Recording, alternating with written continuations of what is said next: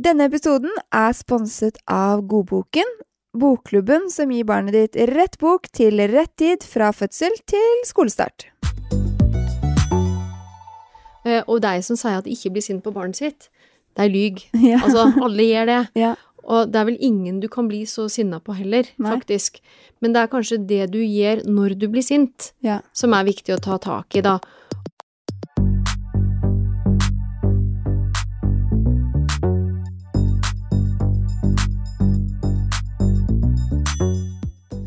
Mitt navn er Mira Khan, og i dagens episode av Mamma jobber snakker jeg med Astrid Midtsund.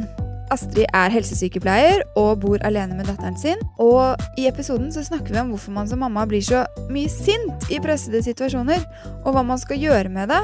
Og så gir hun et kjempetips for å komme seg enklere ut av døren om morgenen. Astrid har utrolig mange gode erfaringer og refleksjoner fra sin jobb som helsesøster, som jeg tror vi jobbende mammaer har stor nytte av å høre. Hei, Astrid, og velkommen. Takk. Veldig hyggelig at du kunne komme hit i studio i dag. Vi kan begynne med, å, hvis du kan bare introdusere litt sånn, hvem er du, hvem bor du sammen med, hvor kommer du fra? Mm. Jeg heter Astrid, som sagt, og jeg er fra Telemark opprinnelig, men jeg har bodd i Oslo siden 1996, så jeg er utdannet sykepleier. Eh, Og 2006 så ble jeg helsesøster, og jeg har vært det siden 2006, da. Eller helsesykepleier heter det og det er viktig å få sagt. Ja, fordi nå har det byttet navn. Det har byttet navn. Ja. Ja, og så er jeg mamma til Julie, som eh, Og jeg bor egentlig aleine med henne, da.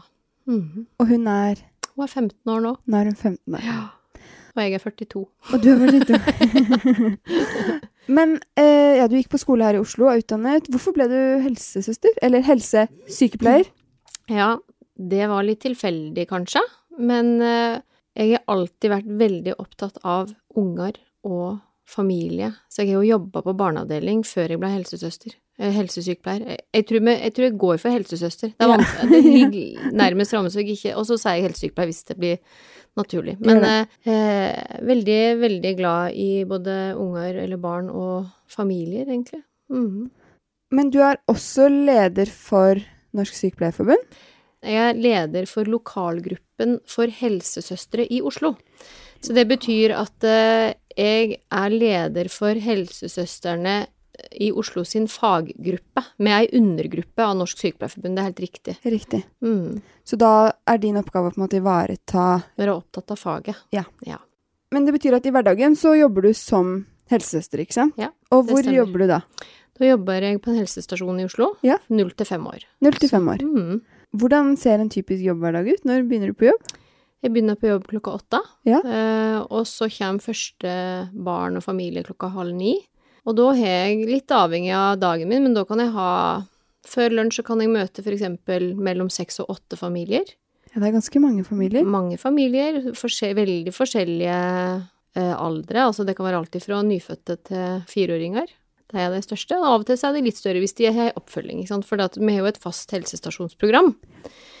Men uh, av og til så har folk behov for ekstra oppfølging, og da kommer de ekstra inn. Ja. mm. Og ser du like mange etter lunsj også?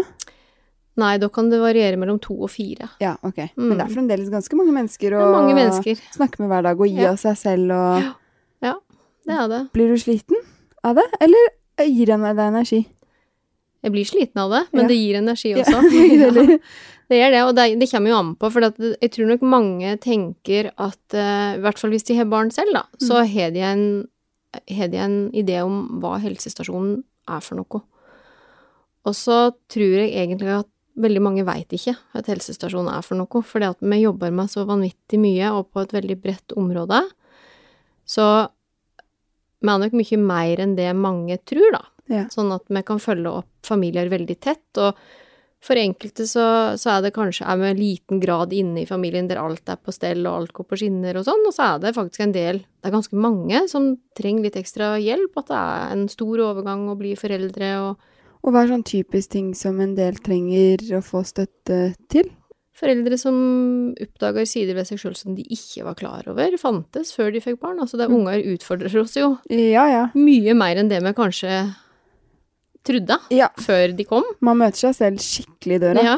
Og barndommen sin og alt. ja, og det dukker opp, og det kan være eh, i forhold til par, parrelasjon også, den kan bli jo satt på prøve. Mm. Med, selv om ikke vi er eh, familieterapeuter, så har vi jo mye erfaring og kan på en måte hjelpe og sånn, sondere i terrenget, da. Det, det er jo der helsestasjonen og helsesøstre skal liksom ha en sentral rolle i forhold til den derre eh, kanalisere dit du skal, da. Ja, sånn at du kommer deg dit hvor du kan få den hjelpen du trenger. Mm. Hvordan eh, prioriterer du? Trenger du å prioritere, eller, eller er det bare noen som setter opp måte, kalenderen din og sier at Nei. Jeg må, jeg setter, hos oss så setter jeg den opp selv. Jeg har jo min timebok, på en måte. Jeg Men må du ha liksom x antall hver dag, eller? Nei, det må jeg ikke. Det er ingen problem, Nei. for den blir full. Ja. Men, eh, men du kan si det sånn at hvis noen har behov for ekstra, så prioriterer jeg det framfor kontorarbeid, og det kan jo gå litt på bekostning av meg sjøl, da, innimellom. Ja. Så der må, det, det er kanskje noe jeg må jobbe med, at eh, jeg vil så gjerne hjelpe, jeg vil så gjerne være der, og så er det ikke sånn at tiden alltid strekker til, da. For da er det type ting du må ta litt på overtid og på ekstra. Ja, og på kveldstid. Ja, og Mm. på kveldstid. Mm. For det tenker jeg må være noe av det mest utfordrende når du jobber i ja, både barnevern og sånn som du gjør med familier og skjebner, og sykehus for den saks skyld. Mm. Du liksom Det er viktige ting, da. Det er liksom Det er skjebnen og familier Det er sårbart. Ja, det er veldig sårbart. Mm. Vanskelig å bare Nei, jeg drar og trener istedenfor, på en måte. Ja, nei, ja, det, og det, det kan jeg jo si at det er jo eh, Sånn vanligvis så tar jeg jo ikke med meg jobben hjem daglig, men eh, det er mange ganger at jeg eh, tenker mye på reiser i Hvis det er noe jeg er bekymra for, og kanskje føler at ting er ikke helt på plass, som at jeg går og tenker på det når jeg både på kvelden og når jeg har lagt meg, og i ferien og i helger og Fordi det har vi jo snakket litt om med andre gjester også. Det er jo litt noe som går igjen, at i denne pressede hverdagen hvor vi skal jobbe 100% og vi Mm. skal hente og levere og huske hauger av ting, så er du jo ganske sånn presset på du, ja, du lever liksom under et høyt press og Mm. stressnivå hele tiden, og det bringer jo fram de dårlige sidene dine. Ja. Og spesielt kanskje om morgenen når du skal rekke et møte, og Mm. uh, datteren din på død liv ikke vil ha på de skoene. Mm. Eh, hvor uh, mange sier at ja, det er noe av det som gir de mest dårlig samvittighet i hverdagen, er de Mm. der klikkene som kommer, hvor de føler at de på en måte mister det litt, da. Mm. Jeg tenker at det er viktig å anerkjenne at sånn er det. Ja. Eh, og deg som sier at de ikke blir sint på barnet sitt, det er lyg. Ja. Altså, alle gjør det. Ja. Og det er vel ingen du kan bli så sinna på heller, Nei. faktisk. Men det er kanskje det du gjør når du blir sint, Ja. som er viktig å ta tak i, da. Og så, ja, alle mister besinnelsen sin, men det er klart at hvis du gjør det hver dag, så er det skadelig. Ja. Det er ikke bra. Og der trenger han hjelp. Og jeg tenker at eh, hvis han merker det, da, at eh, han går i dårlig samvittighet hver dag fordi at han blir, eksploderer på en måte som er for det første uhensiktsmessig, det er ingen læring for barnet i det. Nei, nei. Og det gir deg bare dårlig samvittighet, og du på en måte endrer ikke noe mønster heller. Det er kanskje deg eh, Der kunne jeg ønske at de foreldra som opplever det, kom og sa ifra. Mm. Fordi at det, for det første så er det det er den første skrittet mot endring, ikke sant? Altså det at du kan snakke om det, hva skjer, og hva skjedde etterpå, og fordi at det som ofte skjer i en slik situasjon, er at det er vanskelig å ta barnets perspektiv, da Mm. Jeg er jo blitt sint og hatt dårlig samvittighet. Altså selv Selv eh, Ikke selv meg, altså, for det, det gir alle. Ja. Men det er på en måte Læringen er når du, når du tenker at ja, det gjorde jeg, nå ble jeg sint, det var ikke bra, og så kan den heldigvis reparere mye, Ja. og så kan den endre. Eh, den der med maktbalansen da, mellom foreldre og barn, den er så utrolig skeiv, Mm. og spesielt på små unger. Og Mm. Det som skjer hver gang du blir ordentlig sinna eller brøler eller opptrer urettferdig, da, for unger skjønner ikke alltid hvorfor du blir sint. De driter i at du har hatt en skikkelig kjip dag på jobb, for det er jo ofte en grunn for at du reagerer som du gjør. ikke sant? Mm. Altså, du sier at du har Kanskje du sovet dårlig, kanskje du har vondt i hodet, kanskje Men ungen skjønner jo ikke Kanskje du har fått en alvorlig diagnose? Du er redd, kanskje du er bekymra for jobben din. Det kan være gode grunner til å være litt sånn på, på hva skal jeg si, på tuppa, da ja. som gjør at det, det er lite som skal til for at begeret renner over. Men en unge på to år og tre år To og tre, de, de, eh, de utfordrer jo foreldrene mye, Mm. ofte. De skjønner ikke hvorfor du blir sinna, ikke sant. Og det unger gjør når foreldre eller når voksne mister det, da, det er at de ser på seg sjøl. Mm. Så tenker de 'vet du hva, det jeg gjorde feil nå'. Og så gikk det utover selvfølelsen til barnet, og det er jo veldig uheldig. Det ønsker jo ingen foreldre, ikke sant, men det er jo konsekvensen av det. Mm. Men at du blir sånn, det er jo det er en realitet. Men det er, hvis det skjer ofte, så bør en kanskje tenke på hva er det som Hva i livet mitt uh, Kan jeg gjøre det- annerledes? Åssen kan jeg løse dette? Ja.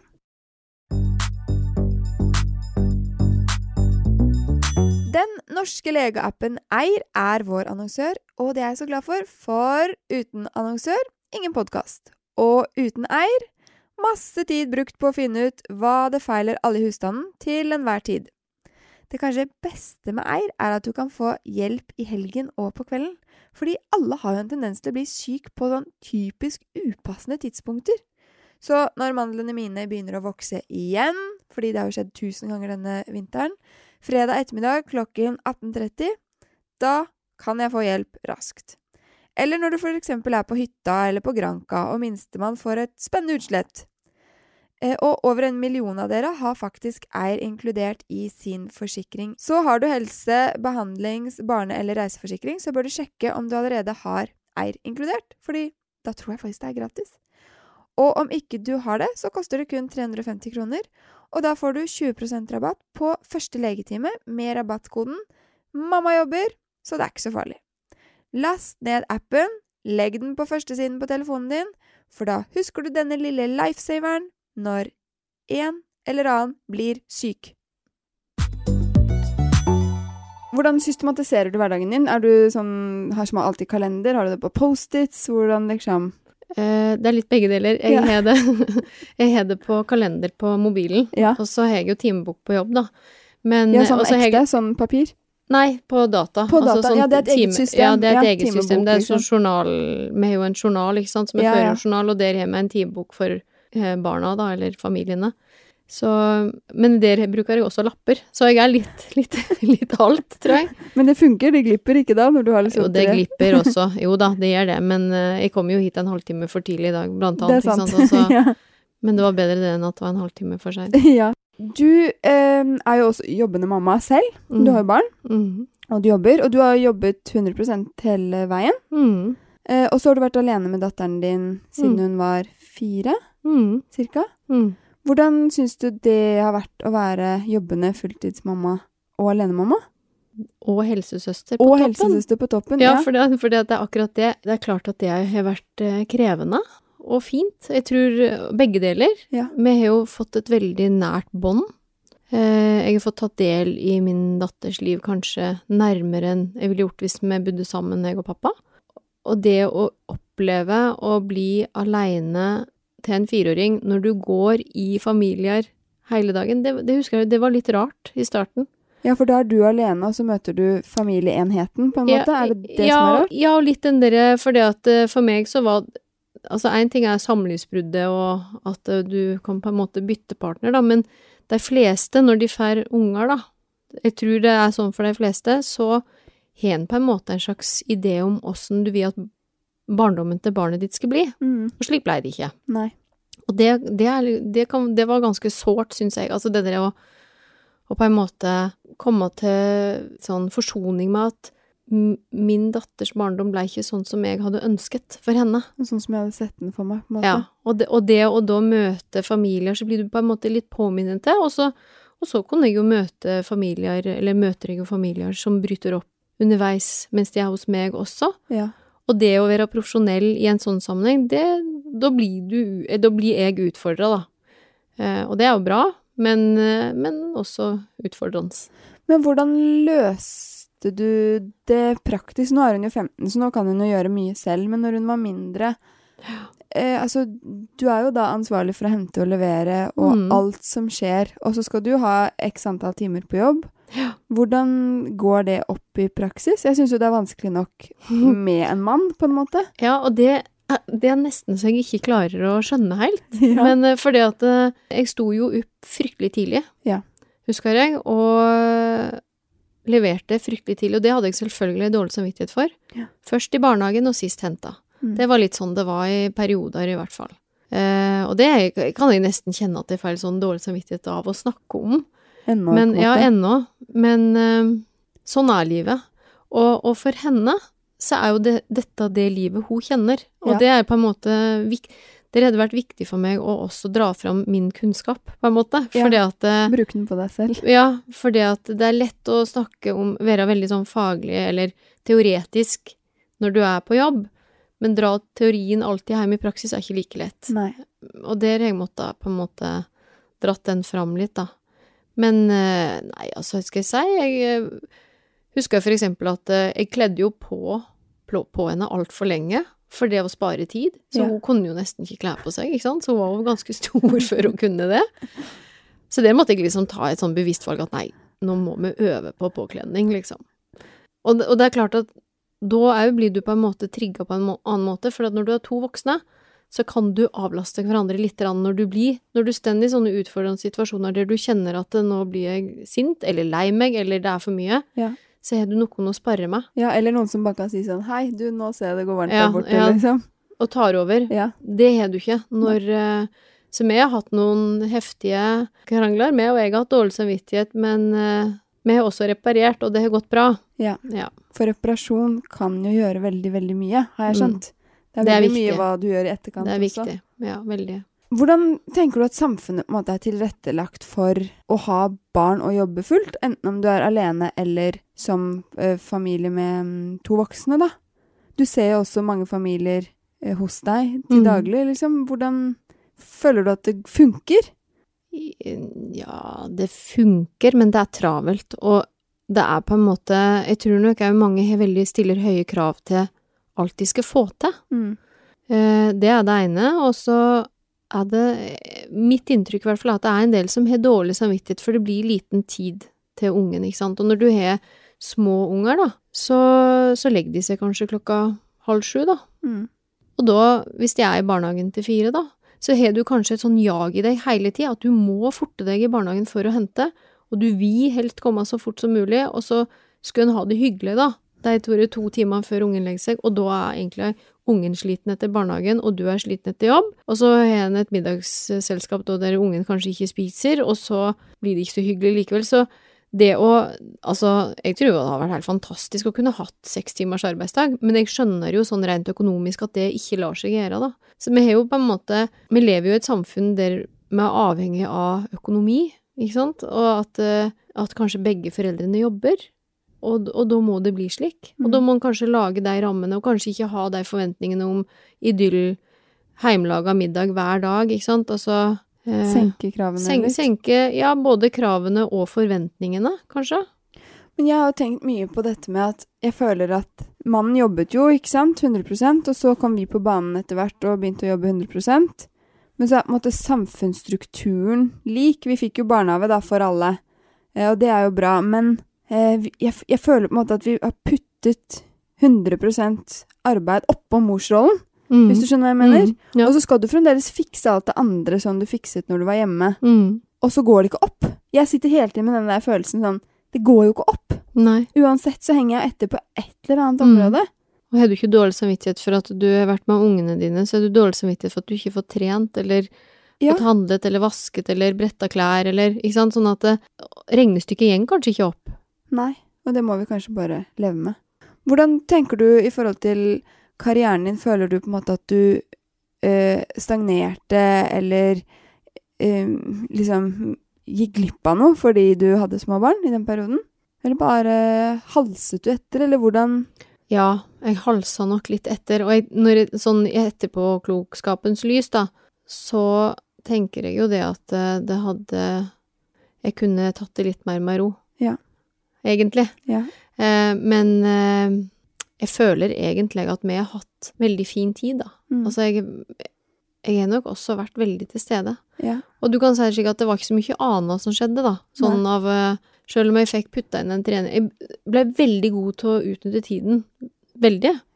Sånn at jeg klarte å eksempel gå og løpe en tur rett etter jobb for å bare få gjort det. Og det, det er jo veldig fristende å ikke gjøre det, Veldig. egentlig. Men da det, det var viktig for meg å trene, og det var og så dreiv jeg kanskje på med litt sånn fagting på kveldstid. Var, det var en periode der jeg var lite sammen med venninner, egentlig. Ja. Altså, det var mye For du må jo være hjemme også, fordi det Ja, er ja, ja. andre som er hjemme det, det er jo ingen ut. andre der, og jeg som jeg sa er jo ikke fra Oslo, så jeg er jo ikke familie her heller, men jeg har hatt foreldre som har stilt veldig mye opp, da. Ja.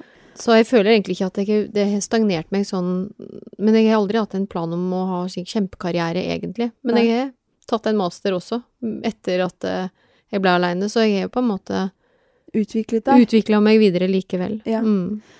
Hvis du skulle velge én ting som var annerledes eh, med det å jobbe og ha barn, som ikke er sekstimersdag, er det noe annet som du tenker at måtte, hadde vært bra hvis det var annerledes?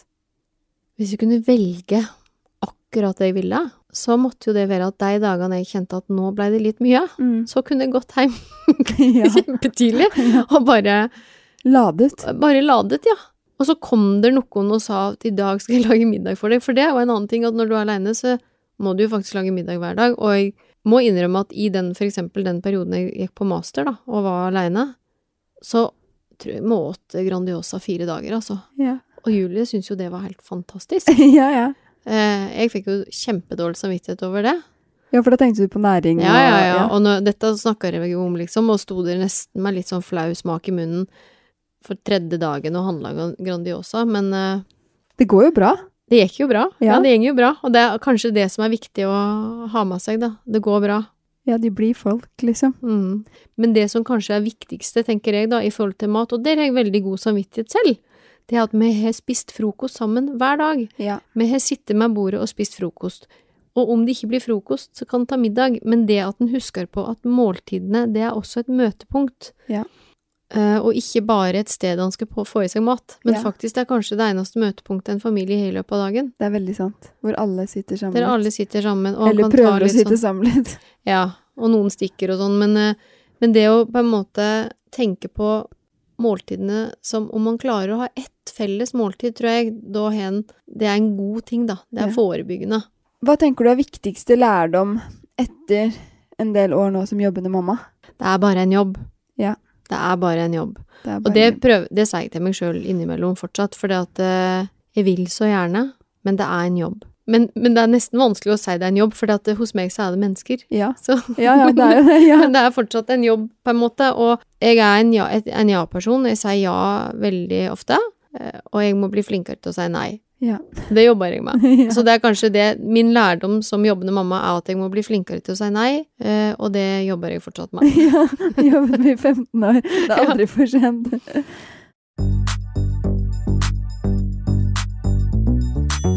Er det snart påske, og hva er vel hyggeligere da enn påskekrim på øret? I hvert fall for alle dere som ikke er redd for krim, sånn som meg. Så da passer det jo veldig bra at vi har Storytel som annonsør, for de har hauger av krimlydbøker som du kan velge mellom. Krim er faktisk en helt egen kategori inni appen, slik at du lett kan bla deg gjennom for å finne dine favoritter. Jeg har hørt at eksempel Jørgen Jæger er veldig bra, eller Fyrmesterens datter. Om du tenker 'jeg får aldri hørt på lydbok i påskeferien med barna', så tar du feil, for du kan nemlig bare sette på en lydbok for de også. Da er du nesten helt garantert en god stund med ro, glede og hygge, kanskje foran peisen.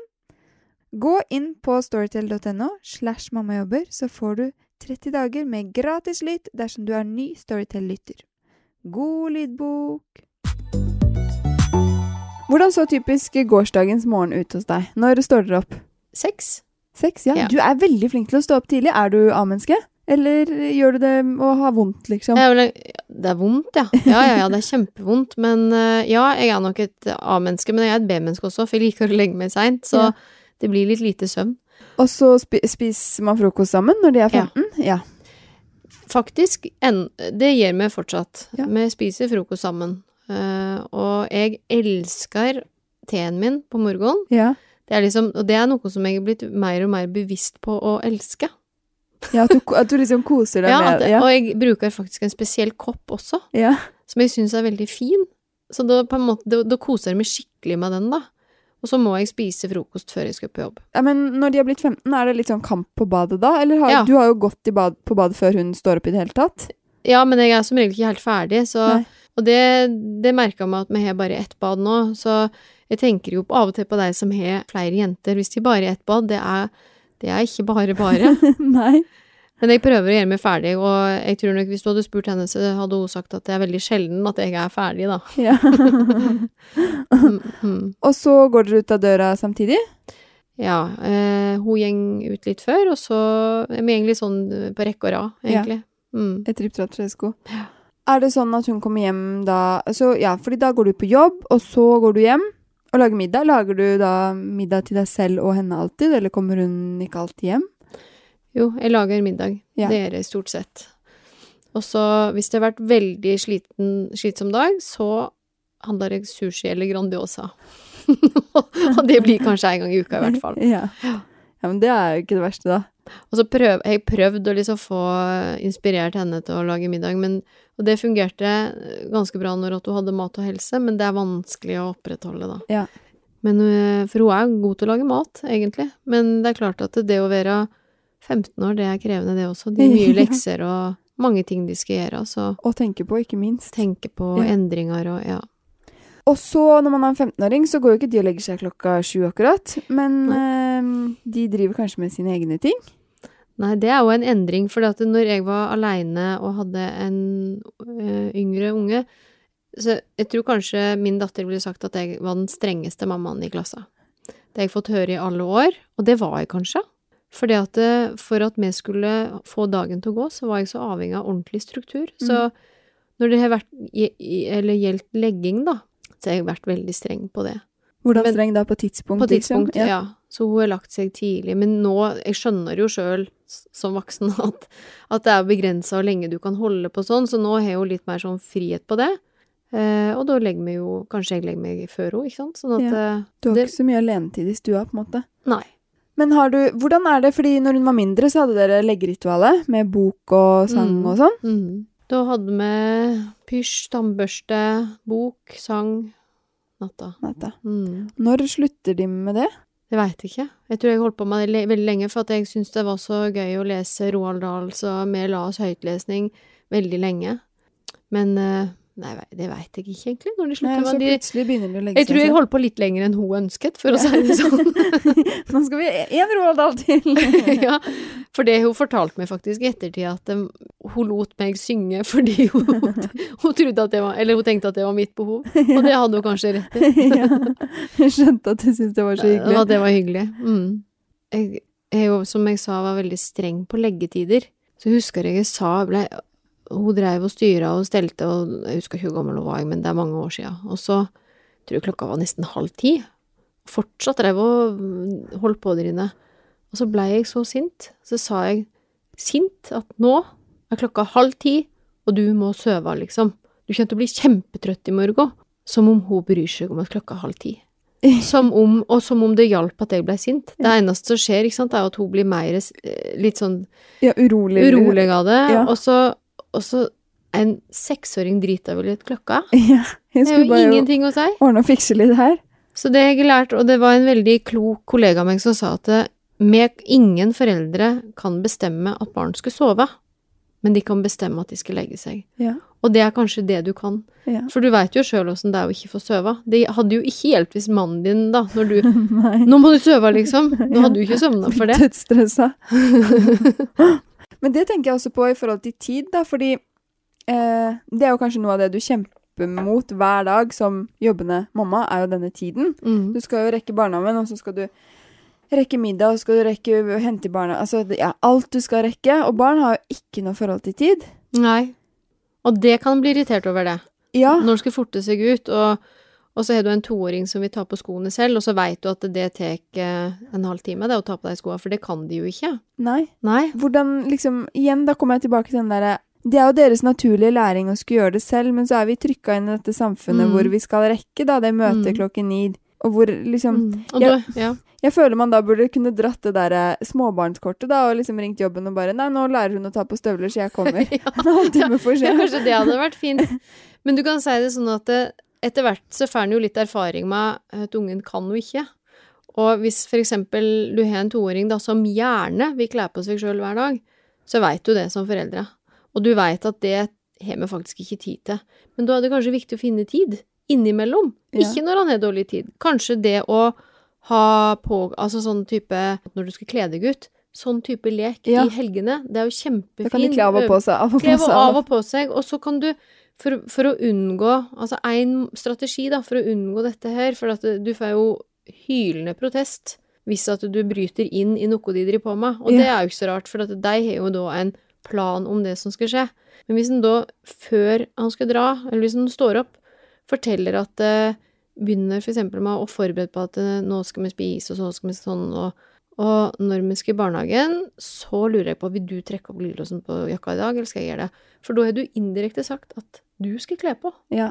Og så har egentlig ikke ungen for så, Altså, de er veldig smarte, men så De klarer ikke å resonnere så bra at de skjønner at nå har du egentlig sagt at det er du som skal kle på. Nei, og så fokuserer de bare på den glidelåsen som Mm, de skal og det har de jo sagt at den skulle jo deg ta, og Ja. da venter de kanskje på den, og så kan du få kledd på, og så skal de Og den kan de jo sitte og fikle med i bilen, eller Ja, ja, i vognen, eller opp og ned. eh, Ikke sant? Også, Du må outsmarte de, på en måte. Ja, og da har du på en måte spart inn tid, men det er viktig i den perioden, og som jeg ikke gjorde, da, for jeg drev jo og kledde på min egen datter i all, veldig lenge, men at en da finner tid i helgene, for eksempel, eller når han faktisk kan, at de kan få lov til å gjøre det sjøl, for de skal jo øve på det. Og det er jo viktig at når du begynner på skolen, så klarer du å ta på deg jakke og sko sjøl, slik at du rekker å ut i friminuttene. Ja, ja. Det er kjempeviktig. Og for å lære det, så må du faktisk få øve. Ja, for det er ikke bare bare å få den jakka Nei. riktig vei og glide Nei, og og riktig sko og på riktig fot og Ja, ja. Nei, nei. Hva, hva med egentid? Hvordan har du, har, du, har du fått hatt noe egentid de siste 15 årene? Altså sånn frisør, trener Du sa at du trente jo etter jobb før du hentet til barnehagen, var det det Mm. du sa? Ja, Mm. Nei, vet du, akkurat trening har jeg funnet tid til. Ja. Mm. fordi det er viktig. Men jeg har for eksempel vært støttemedlem på sånn treningssenter i mange år, og fordi det er for krevende. Det Ja. ikke for lang tid for meg. Så da, det jeg har gjort, er å løpe, Ja. stort sett. Og på vinteren så går jeg på ski. Så løping har vært eh, min Kanskje der jeg har fått energi. Så da har jeg meldt meg på løp, da, for det er en måte å holde motivasjonen til å trene på. Ja, for du vet at du skal gjennom det løpet, så da Ja. må du ha en viss form. Mm. Hva med sånn lese bok eh, Du har jo på en måte hatt egentid på kveldene da når hun var liten. Mm. Mye. Ja, og da, men da har jeg jobba Da har jeg nok bruka det en del på sånn fagting og sånn. Ja. For hvordan, hvordan var det når du bestemte deg for å ta en master? Det var ganske krevende tid. Da føler jeg at jeg har vært litt for lite til stede, sånn mentalt i hvert fall. Men ja, jeg får dårlig samvittighet for det. Ja. Så vilt hvor mye vi får dårlig samvittighet for. Jeg skjønner ikke hvorfor det må være sånn. Nei, og hva hjelper den? Nei, Ingen. ingenting. Det gjør jo ingenting. Det Nei, det- bare plager deg. Så det er kanskje det er noe han skal jobbe med, da, og legge den litt bort. Ja. Har du noen gode fall- tips? Nei, Nei jeg har egentlig ikke det, altså. Men eh, det hjelper kanskje av og til å prate med noen om det han får dårlig samvittighet for, særlig hvis det er sånne ting som at eh, han ikke lager all maten fra bunnen av. Så kan det være ålreit at noen sier at vet du, det du får kjøpt på glasset er minst like bra. Ja, det går fint. Og så tenker jeg at ja, ja, det bør jo være for at du har glede av det. Ja. Fordi at den maten du får kjøpt er faktisk veldig bra. Ja. Og så kan jo heller ungene få på prøve den maten foreldrene spiser i forskjellig grad, ikke sant. Og så, men det er klart at eh, hvis du har veldig glede av dette, og du føler at dette gir deg masse, så for all del. Føler du, nå har du jobbet som helsesøster i, hva var det, 13 år? Ja. Er det blitt, er det større press på alle arenaene man man skal lykkes på i dag enn det var for ti år siden? Det tror jeg. Jeg syns det er en endring. Jeg syns det, men det, er- det er endring også fordi at eh, samfunnet liksom endra seg litt, virker det som. Hvordan da, tenker du? Nei, for eksempel det at uh, du skal på en måte mestre alt på alle områder, og du skal helst vite alt all, om alle ting. Informasjonsflyten er mye større. Som foreldre så får du nok utrolig mye råd som både gir forventninger og belastning, på en måte. I forhold til at uh, du får forventninger for deg sjøl som mamma, men også kanskje det samfunnet forventer. Jeg veit ikke, men jeg syns det har vært en endring. Og nå, for eksempel, så blir jo folk sendt hjem veldig tidlig fra sykehuset. Mm. Jeg skulle ønske vi kunne skru tiden tilbake til før sosiale medier og all informasjonen. Ja, Det må jo ha vært mye roligere å leve ja. når du ikke visste så mye. Det tror jeg også. Og så huske på det at det, småbarnstiden, da. Nå har jeg en 15-åring. Det gjeng så fort. Ja. Føles veldig lange de dagene når du står midt oppi de bare. Ja, det gjør det, men, men hvis en kan minne seg sjøl på innimellom at det, det går så fort, og det er en veldig kort periode av livet, egentlig, Mm. og så ikke verken miste seg sjøl helt, men heller ikke på en måte miste oppmerksomheten, da. Der du trenger å ha den, på en måte. Mm. På de fine, fine små barna. Jeg husker jeg så eh, et program når Bjørn Eidsvåg ble 60. Ja. Når han, han fikk spørsmål om hvis du kunne gå tilbake i tiden, hvor ville du gå? Hva ville du opplevd på nytt? Ja. Så sa han at eh, da ville jeg gått tilbake når ungene var små. For det liksom bare det å få oppleve en dag, ikke sant? ja. Fordi det, var, det er så fint. Mm. Det er jo definitivt en tankevekker. Og det er jo veldig fint. Det er veldig, veldig fint. Jeg skulle, jeg skulle bare ønske det var litt mindre intenst. At det ble dratt ut litt Jeg kunne heller vært i flere år, også litt mindre intenst. Mm. Men da kanskje han må stille kravene litt Legge deg litt ned, da. Ja. For hvis du skal både trene, du skal lage middag, du skal ha et rent hus, du skal være med på fritidsaktiviteter, og unger har jo nå kanskje tre fritidsaktiviteter, og dere hadde dugnader, og, og så skulle du være kanskje FAU, eller du skal sitte i barnehage, være foreldregruppa der, altså hvis du skal gjøre alle disse tingene, så blir det jo ikke tid, da. Nei. Og dette sier jeg som sier ja til alt. men, men, men det er på en måte Det er jo, en, det er jo kjempeviktig, og på en måte Hvis du sier nei, så er det et ja til seg sjøl og barna, da, kanskje. Det er jo det. Hva er ditt heteste tips til eh, de mammaene som hører på nå, som har en jobbuke foran seg, og som syns det er litt eh, overveldende alt sammen? Hvis det er sånn, da, at eh, han føler at han er litt hals over hodet, og det er mange ting han skal rekke, og stille høye krav, så kanskje nettopp det å finne seg én ting, da, som han liker. Og for meg så er kanskje det den tekoppen til frokost. Den nyter jeg og koser jeg meg ordentlig med. Og så er det for meg, og så kan det være en ting som du setter pris på sammen med barna. Hvis en har to ting, da, i ei uke, klarer å finne det, så skulle en kanskje være fornøyd. Om man ikke har lagd middagen fra bunn, liksom. Tusen takk, Astrid. Det var en veldig fin avslutning. Takk for at du hørte hørt på Mamma jobber med meg, Mira Khan. Vil du gi meg tilbakemelding på episoden, eller komme med forslag til hvem jeg skal snakke med fremover, så gjør det kjempegjerne på Instagram Mamma jobber.